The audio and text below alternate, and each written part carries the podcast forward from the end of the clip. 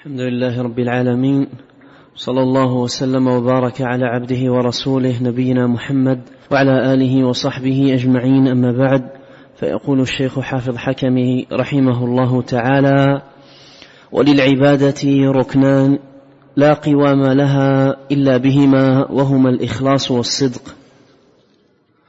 وحقيقة الإخلاص بسم أن الله الرحمن الرحيم الحمد لله رب العالمين وأشهد أن لا إله إلا الله وحده لا شريك له وأشهد أن محمدا عبده ورسوله صلى الله وسلم عليه وعلى آله وأصحابه أجمعين. اللهم علمنا ما ينفعنا وانفعنا بما علمتنا وزدنا علما وأصلح لنا شأننا كله ولا تكلنا إلى أنفسنا طرفة عين.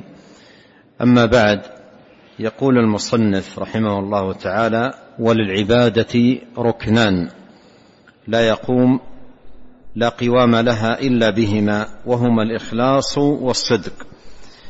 وسيأتي قريبا عنده رحمه الله تعالى آه قوله ثم اعلم أنه لا يقبل منه ذلك أي الإخلاص والصدق إلا بمتابعة الرسول. ثم من بعد ذلك قال فهذه الثلاثة الأركان شروط للعبادة. فهو يتحدث هنا عن أركان ثلاثة أو شروط ثلاثة للعبادة لا قوام للعبادة إلا بها وهي الإخلاص والصدق والمتابعة. هذه الأمور الثلاثة أركان للعبادة وهي أيضا أنواع في التوحيد فالإخلاص توحيد المراد والصدق توحيد الإرادة والمتابعة توحيد أو تجريد المتابعة للرسول. عليه الصلاة والسلام. قد جمع هذه الثلاث ابن القيم رحمه الله تعالى في قوله في نونيته فلواحد كن واحدا في واحد أعني سبيل الحق والإيمان. فلواحد أي أي مخلصا لا تبتغي بعملك إلا الله ووجه الله. كن واحدا هذا توحيد الإرادة توحيد الطلب. وفي واحد هذا المتابعة بتجريدها للرسول الكريم عليه الصلاة والسلام. فهذه أركان ثلاثة عظيمة مهمة للعبادة لا قوام للعبادة إلا بها. الإخلاص وهو ألا يبتغى بالعمل إلا الله عز وجل وما أمروا إلا ليعبدوا الله مخلصين له الدين. ألا لله الدين الخالص والصدق وهو اجتماع الهمة والإرادة على المقصود المراد بإقبال قلب وعزيمة صادقة. في القيام بحق الله عز وجل ومراده سبحانه وتعالى من عباده والمتابعة أي للرسول عليه الصلاة والسلام بسلوك نهجه وترسم خطاه والسير على منهاجه القويم صلوات الله وسلامه عليه. نعم يا معاشر الكرام يجب علينا أجمعين أن ننتبه لهذه الأمور الثلاث في كل عباداتنا صلاتنا صيامنا حجنا عمرتنا إلى غير ذلك من طاعاتنا. أن تكون أعمالنا لله خالصة لا يبتغى بها إلا وجه الله وأن تكون صادرة عن صدق. قلب صادق مع الله سبحانه وتعالى في همته وتقربه وعزيمته. وأن تكون أعمالنا موافقة للهدي هدي الرسول الكريم صلوات الله وسلامه وبركاته عليه. وهذه الثلاث هي الشروط للعبادة. أما الصدق فهو شرط لصدور العبادة. وأما الإخلاص والمتابعة فهما شرطان للقبول لا قبول للعبادة إلا بهما. فالعبادة لا تصدر تامة وافية إلا عن صدق مع الله سبحانه وتعالى ولا بد فيها من إخلاص للمعبود ومتابعة للرسول عليه الصلاة والسلام لتكون مقبولة عند الله جل في علاه. فإذا وجد الإخلاص ولم توجد المتابعة لم تقبل وإذا وجدت المتابعة ولم يوجد الإخلاص لم تقبل فالله لا يقبل إلا الخالص لوجه الموافق لهدي رسوله عليه الصلاة والسلام. نعم. قال رحمه الله تعالى وحقيقة الإخلاص أن يكون قصد العبد وجه الله عز وجل والدار الآخرة كما قال تعالى وسيجنبها الأتقى الذي يؤتي ماله يتزكى وما لأحد عنده من نعمة تجزى إلا ابتغاء وجه ربه الأعلى ولسوف يرضى. وقال تعالى من كان يريد العاجلة عجلنا له فيها ما نشاء لمن نريد ثم جعلنا له جهنم يصلاها مذموما مدحورا. ومن أراد الآخرة وسعى لها سعيها وهو مؤمن فأولئك كان سعيهم مشكورا. وقال تعالى وما كان لنفس ان تموت الا باذن الله كتابا مؤجلا ومن يرد ثواب الدنيا نؤته منها ومن يرد ثواب الاخره نؤته منها وسنجزي الشاكرين. وقال تعالى من كان يريد حرث الآخرة نزد له في حرثه ومن كان يريد حرث الدنيا نؤته منها وما له في الآخرة من نصيب. وقال تعالى من كان يريد الحياة الدنيا وزينتها نوفي إليهم أعمالهم فيها وهم فيها لا يبخسون. أولئك الذين أولئك الذين ليس لهم في الآخرة إلا النار وحبط ما صنعوا فيها وباطل ما كانوا يعملون. وقال تعالى يا أيها الذين آمنوا لا تبطلوا صدقاتكم بالمن والأذى كالذي ينفق ماله رئاء الناس ولا يؤمن بالله واليوم الآخر. فمثله كمثل صفوان عليه تراب فأصابه وابل فتركه صلدا. لا يقدرون على شيء مما كسبوا والله لا يهدي القوم الكافرين. ومثل الذين ينفقون أموالهم ابتغاء مرضات الله وتثبيتا من أنفسهم كمثل جنة بربوة أصابها وابل فآتت أكلها ضعفين فإن لم يصبها وابل فطل. والله بما تعملون بصير. نعم يقول رحمه الله تعالى وحقيقة الإخلاص أن يكون قصد العبد وجه الله عز وجل والدار الآخرة. هذه حقيقة الإخلاص. أن يكون العمل خالصا ومعنى خالصا أي صافيا نقيا لأن الخالص لغة هو الصافي النقي. واقرأوا في هذا المعنى قول الله سبحانه وتعالى في سورة النحل وإن لكم في الأنعام لعبرة نسقيكم مما في بطونه من بين فرث ودم لبنا خالصا. سائغا للشاربين اللبن الخالص هو الصافي النقي الذي لا شائبة فيه. يخرج من بين فرث ودم صافيا نقيا لا نقطة دم فيه ولا قطعة فرث صافيا. وصفه الله بذلك قال خالصا أي صافيا. فالخالص هو الصافي النقي. والعبادة الخالصة هي العبادة الصافية النقية التي ليس فيها إرادة إلا الله ولا يبتغى بها إلا وجه الله سبحانه وتعالى. فإذا أدخل غير الله مع الله في العمل لم يصبح صافيا. أصبحت فيه الشائبة والشوائب فلم يقبله الله. قال جل وعلا في الحديث القدسي أنا أغنى الشركاء عن الشرك. من عمل عملا أشرك معي فيه غيري تركته وشركه.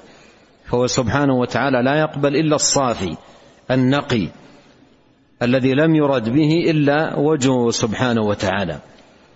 ولهذا يجب على العبد في كل عباداته وجميع طاعاته أن يحرص على صفائها نقائها بحيث لا يريد بها إلا وجه الله سبحانه وتعالى. يتجنب كل أمر يخرم هذا الصفاء ويقدح في هذا النقاء. يحرص على البعد عن ذلك من الرياء والسمعة والشهرة وإرادة الدنيا بالعمل وغير ذلك. خوارم الإخلاص كثيرة جدا.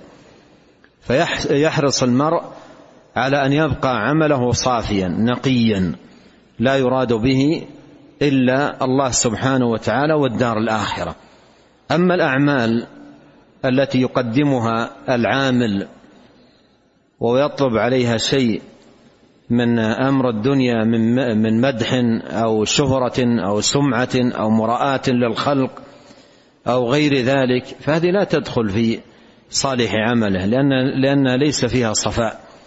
ليس فيها نقاء. لا يقبل الله سبحانه وتعالى العمل إلا بإخلاص النية. والمصيبة في زماننا هذا عظمت جدا في باب الإخلاص. نسأل الله عز وجل لنا أجمعين المعافاة. نسأل الله عز وجل لنا أجمعين المعافاة. أن يعافينا أجمعين من الرياء والنفاق. والسمعه وغير ذلك من الخوارم والقوادح. نسأل الله المعافاة. زماننا هذا استجدت أمور ووسائل فتحت على الناس نافذة واسعة في باب المراءاه بالعمل والتسميع به. أعني بذلك الأجهزة التي أصبحت بأيدي الناس تلتقط ما يقومون بأعمالهم بالصور الثابتة والصور المتحركة. وليتضح الأمر أكثر. أذكر لكم بعض الأمثلة مما رأيت ومما قيل لي. في هذا المسجد قبل وقت رأيت شخصا من الزوار هدانا الله وإياهم أجمعين قام وأخذ مصحفا من المصاحف الكبار وفتحه وجلس جلسة المتهيئ للقراءة ثم قام زميله والتقط له صورة من هنا وصورة من من هناك ثم أغلق المصحف وقام. هذه الصورة ماذا تعني؟ أنه يقرأ القرآن وفي مسجد الرسول عليه الصلاة والسلام ثم ترسل عبر الوسائل إلى الأصدقاء والرفقاء والمجموعات فيما يسمى بالجروبات وغيرها يرسل. هو أصلا ما قرأ. وحدثني آخر حدثني شخص رأى في هذا المسجد شخص يمشي مع رفيق له فجلس جلسة التشهد. وانتقط له صورة وقام. وأما من يقفون في المشاعر وفي المناسك وفي أماكن التعبد ويتهيأ ويرفع يديه على هيئة الداعي ثم تلتقط الصورة وبعد ذلك تخفض اليد هذا كثير جدا. هذه والله مصيبة والله مصيبة والله مصيبة عظيمة جدا. هذه الأعمال عبادات. عبادات إذا لم تكن صافية لله عز وجل ما يقبلها الله. الله جل وعلا يقول أنا أغنى الشركاء عن الشرك. من عمل عملا معي أشرك معي فيه غيري تركته وشركه. ومن يرائي بعمله يقال له يوم القيامة اذهب إلى من كنت ترائيهم بالعمل فاطلب عندهم أجرا. ولهذا يجب على العبد أن يتقي الله سبحانه وتعالى في أعماله وعباداته. نبينا عليه الصلاة والسلام لما وصل إلى الميقات ذي الحليفة في حجة حجة الوداع. في الميقات بعد أن أهل قال عليه الصلاة والسلام اللهم اجعله حجا لا رياء فيه ولا سمعة. اللهم اجعله حجا لا رياء فيه ولا سمعة. لأن إذا دخل الرياء في الحج والسمعة دخلت ما أصبح صافيا. والله لا يقبل إلا الصافي النقي. نسأل الله عز وجل أن يكرمنا أجمعين بأن نكون من عباده المخلصين. وأن يوفقنا لتحقيق الإخلاص وأن يعيدنا من الرياء والنفاق والشقاق وسيء الأخلاق بمنه وكرمه. والمصنف رحمه الله تعالى ساق من آيات الكتاب العزيز آيات عديدة ولها نظائر كثيرة جدا في بيان الإخلاص وعظيم شأنه وضرب الأمثال لإيضاحه وبيانه وثواب أهله وبيان أن العمل إذا لم يكن صادرا عن إخلاص لله عز وجل رد على العامل.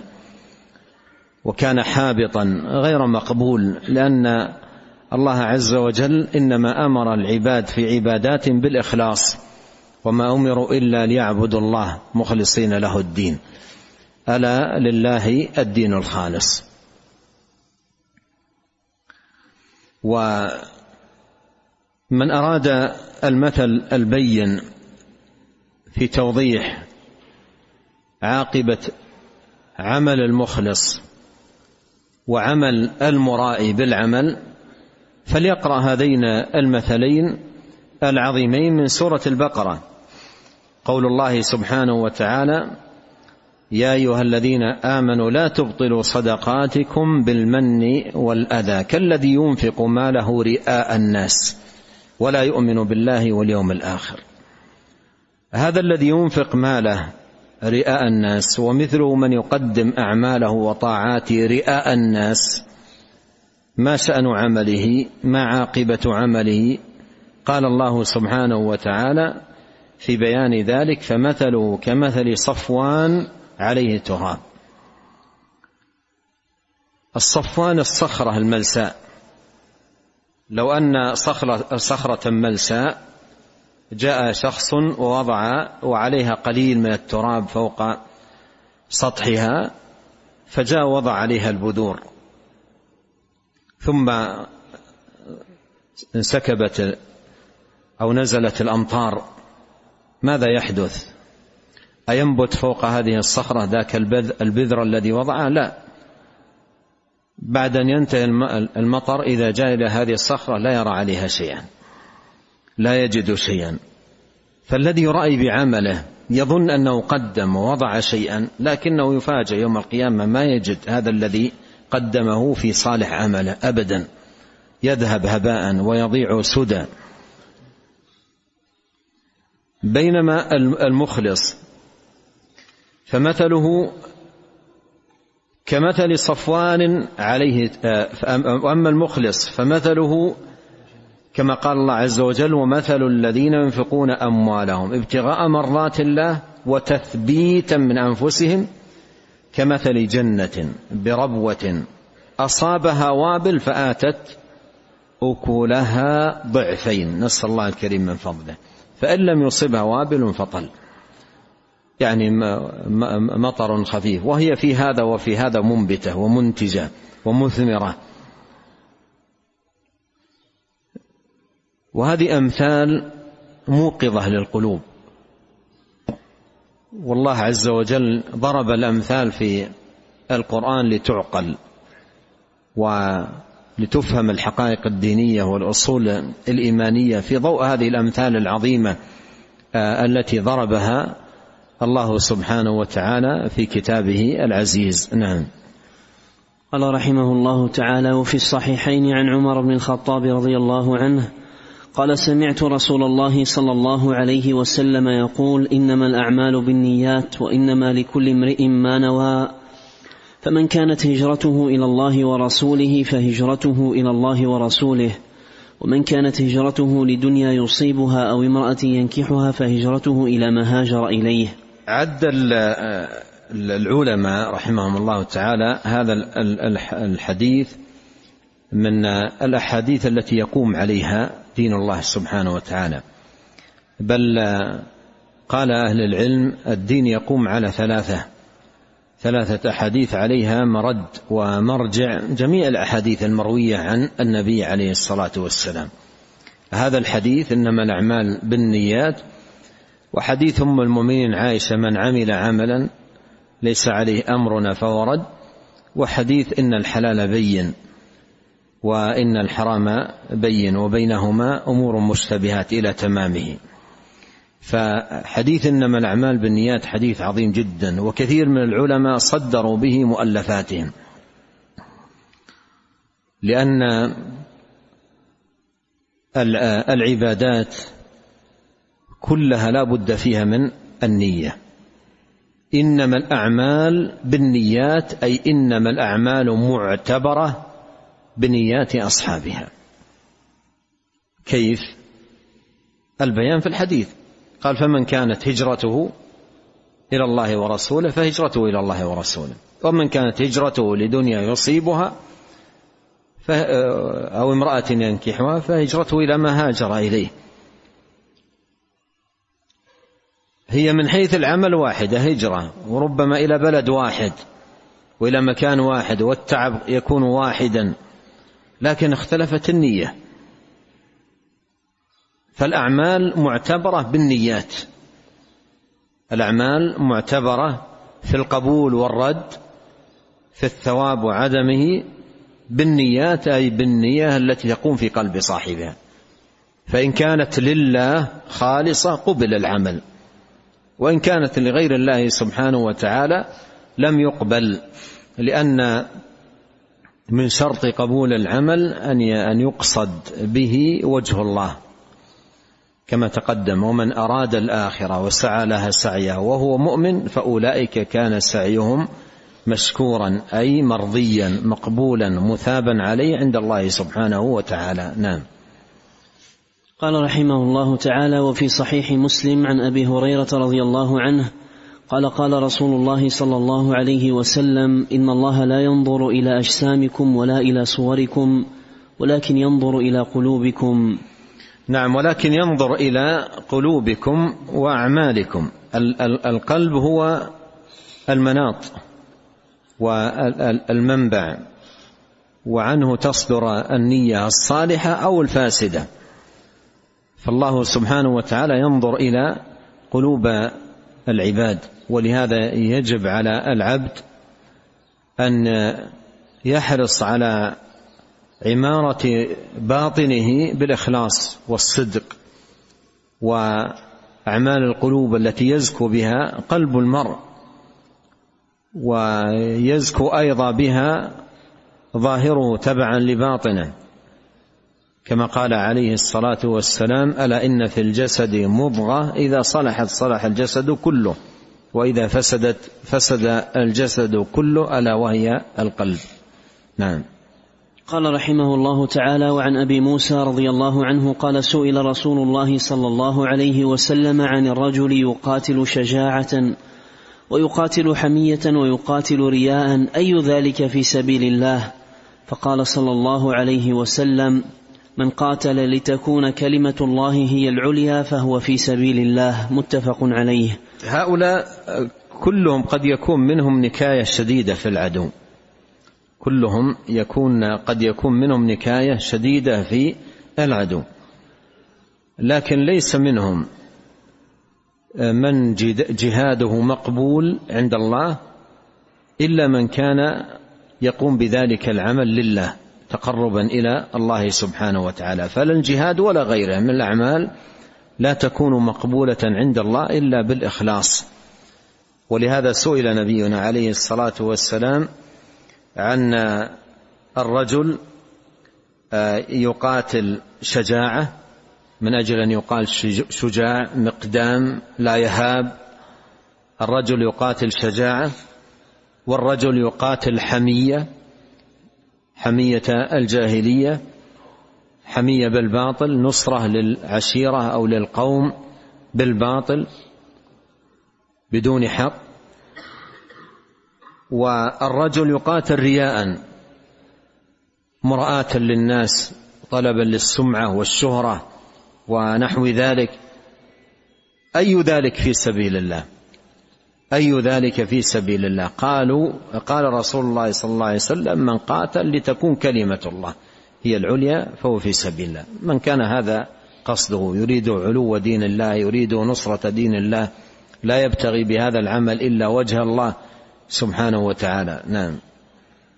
قال رحمه الله تعالى ولو ذهبنا نذكر أحاديث الإخلاص لطال الفصل. وأما الصدق فهو بذل العبد يقصد إن أنه ما ذكر إلا الشيء القليل من الآيات والأحاديث في هذا الباب وإلا جمعها والعمل على تقصيها يطول به المقام لكثرتها في كتاب الله وسنة نبيه عليه الصلاة والسلام. نعم.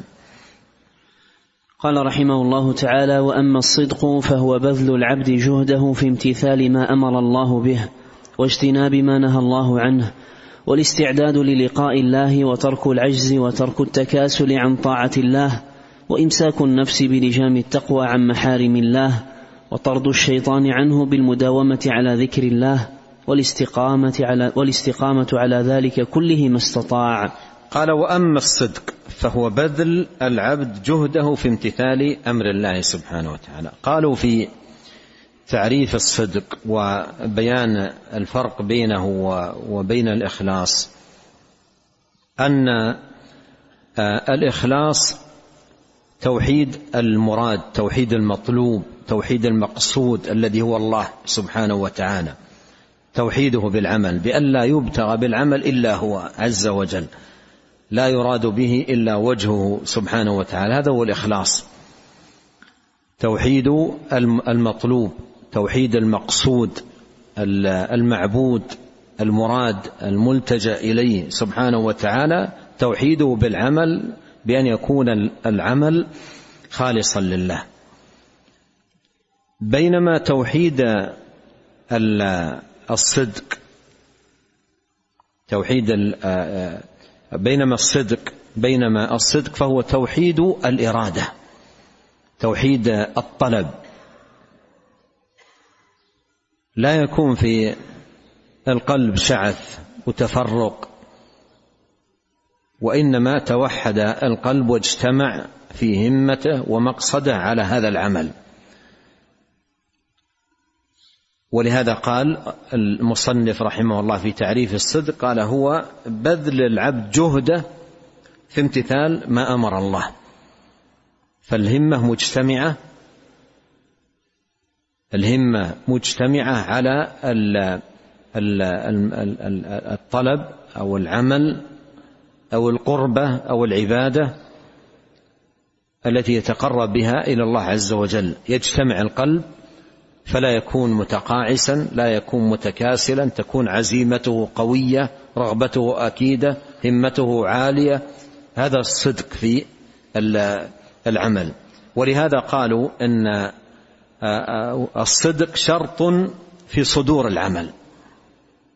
شرط في صدور العمل. العمل لا يصدر تاما وافيا إلا عن صدق في قلب العامل.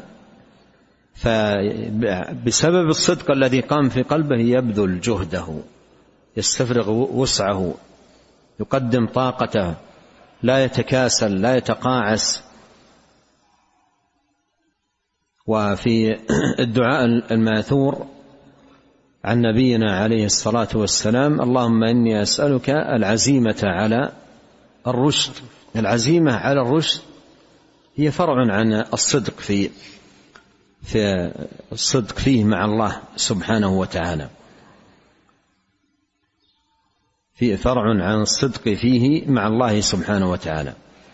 قال رحمه الله وأما الصدق فهو بذل العبد جهده في امتثال ما أمر الله به واجتناب ما نهى الله عنه والاستعداد للقاء الله وترك العجز وترك التكاسل عن الطاعة وإمساك النفس بلجام التقوى عن محارم الله وطرد الشيطان عنه بالمداومة على ذكر الله والاستقامة على ذلك ما استطاع. هذا كله هذه كلها من المعاني الناشئة عن الصدق مع الله في العمل. نعم.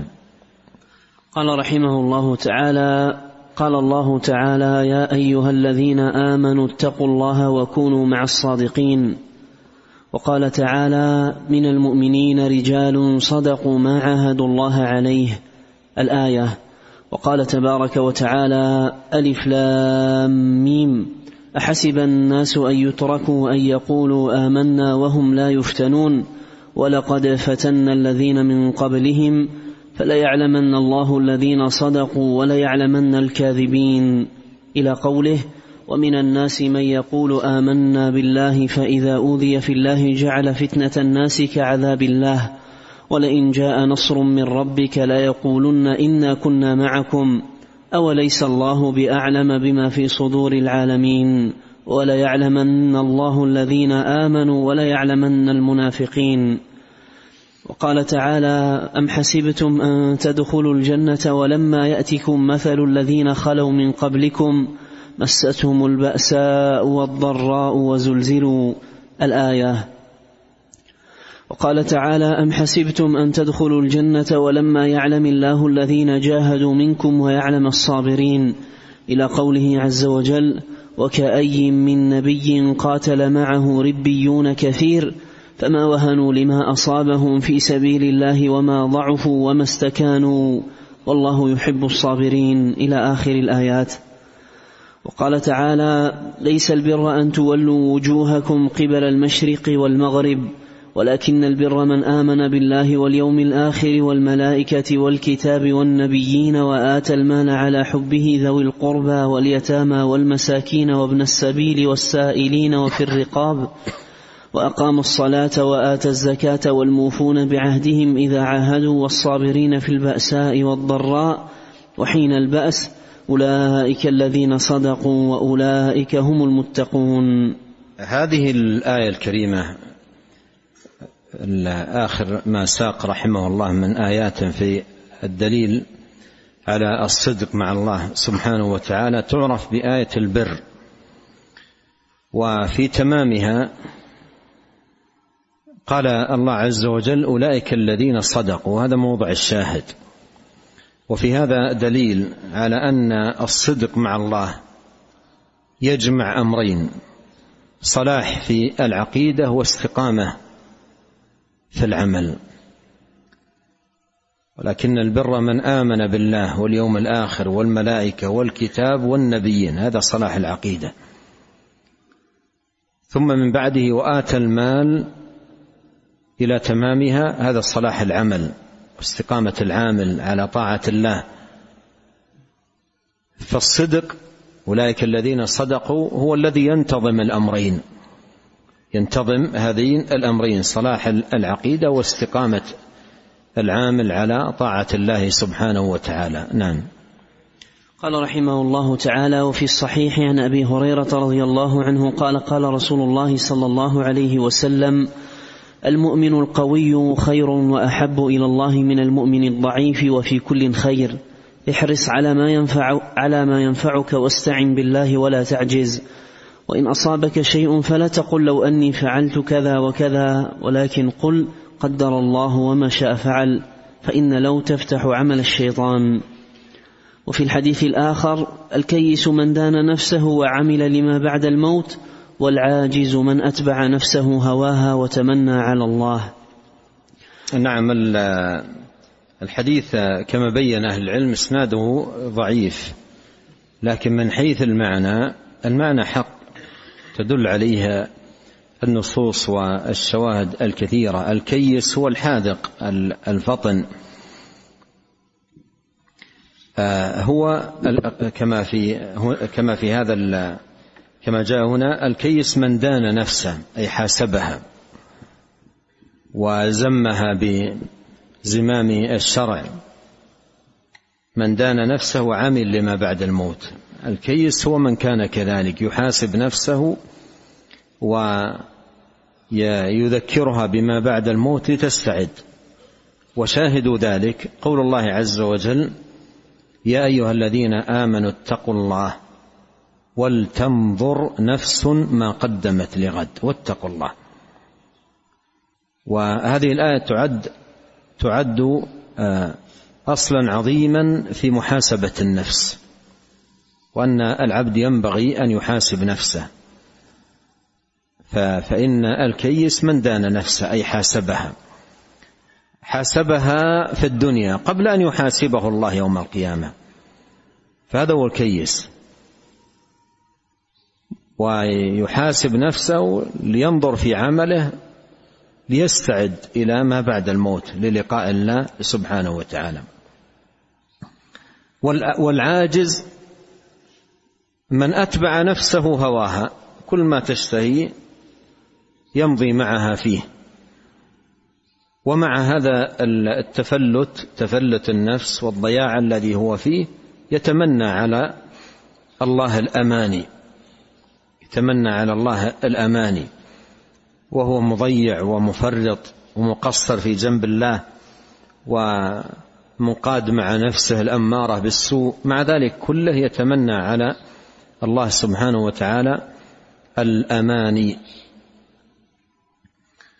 والله جل وعلا يقول ليس بأمانيكم ولا أماني أهل الكتاب من يعمل سوءا يجزى به. ليس الدين أماني. أو مجرد رجاء يرجو أن يكون كذا ويرجو أن يكون كذا. ليس الإيمان بالتمني ولا بالتحلي ولكن الإيمان ما وقر في القلب وصدقته الأعمال كما قال ذلك الحسن البصري رحمه الله تعالى. نعم. قال رحمه الله تعالى وإذا اجتمعت النية الصالحة والعزيمة الصادقة في هذا العبد قام بعبادة الله عز وجل. نعم إذا اجتمعت النية الصالحة والعزيمة الصادقة في هذا العبد قام بعبادة بعبادة الله. قام بعبادة الله. فالعبادة تحتاج إلى هذين الأمرين نية صالحة وعزيمة صادقة. وعزيمة صادقة. العزيمة الصادقة عنها ينشأ العمل والنية الخالصة بها يقبل. فإن الله سبحانه وتعالى لا يقبل العمل إلا بالإخلاص. نعم. قال رحمه الله تعالى ثم اعلم أنه لا يقبل منه ذلك إلا بمتابعة الرسول صلى الله عليه وسلم فيعبد الله بوفق ما شرع وهو دين الإسلام الذي لا يقبل الله تعالى من أحد سواه كما قال تعالى ومن يبتغي غير الإسلام دينا فلن يقبل منه وهو في الآخرة من الخاسرين. نعم هذا وما بعده يكون الحديث عنه آه، غدا إن شاء الله سبحانه وتعالى. لكنني أقرأ عليكم كلاما جميلا للامام ابن القيم رحمه الله تعالى في كتابه مدارج السالكين وأيضا في فاتحة درس الغد أقرأه مرة ثانية. وإن نسيت تذكرونني كلاما جميلا نافعا مفيدا للغاية. من كتاب مدارج السالكين جمع فيه هذه الأمور الثلاثة أو هذه الأركان الثلاثة الإخلاص والصدق والمتابعة. يقول رحمه الله حقيقة الإخلاص توحيد المطلوب وحقيقة الصدق توحيد الطلب والإرادة. ولا يثمران إلا بالاستسلام المحض للمتابعة ولا يثمران إلا بالاستسلام المحض للمتابعة. فهذه الأركان الثلاثة هي أركان السير وأصول الطريق التي من لم يبن عليها سلوكه وسيره فهو مقطوع وإن ظن أنه سائر فسيره وإن ظن أنه سائر فسيره إما على عكس جهة مقصوده فسيره إما على عكس جهة مقصوده وإما سير المقعد والمقيد وإما سير صاحب الدابة الجموح. كلما مشت خطوة إلى قدام رجعت عشر عشرة إلى خلف إلى الخلف. فإن عدم الإخلاص والمتابعة فإن عدم الإخلاص والمتابعة انعكس سيره إلى الخلف. إن عدم الإخلاص والمتابعة انعكس سيره إلى الخلف. وإن لم يبذل جهده ويوحد طلبه وهذا الصدق مع الله في العمل سار سير المقيد. سار سير المقيد. وإن اجتمعت له الثلاث نسأل الله الكريم من فضله. وإذا اجتمعت له الثلاث فذلك الذي لا يجارى في مضمار سيره وذلك فضل الله يؤتيه من يشاء والله ذو الفضل العظيم. الله أعلم. صلى الله وسلم على عبده ورسوله نبينا محمد وآله وصحبه. جزاكم الله خيرا.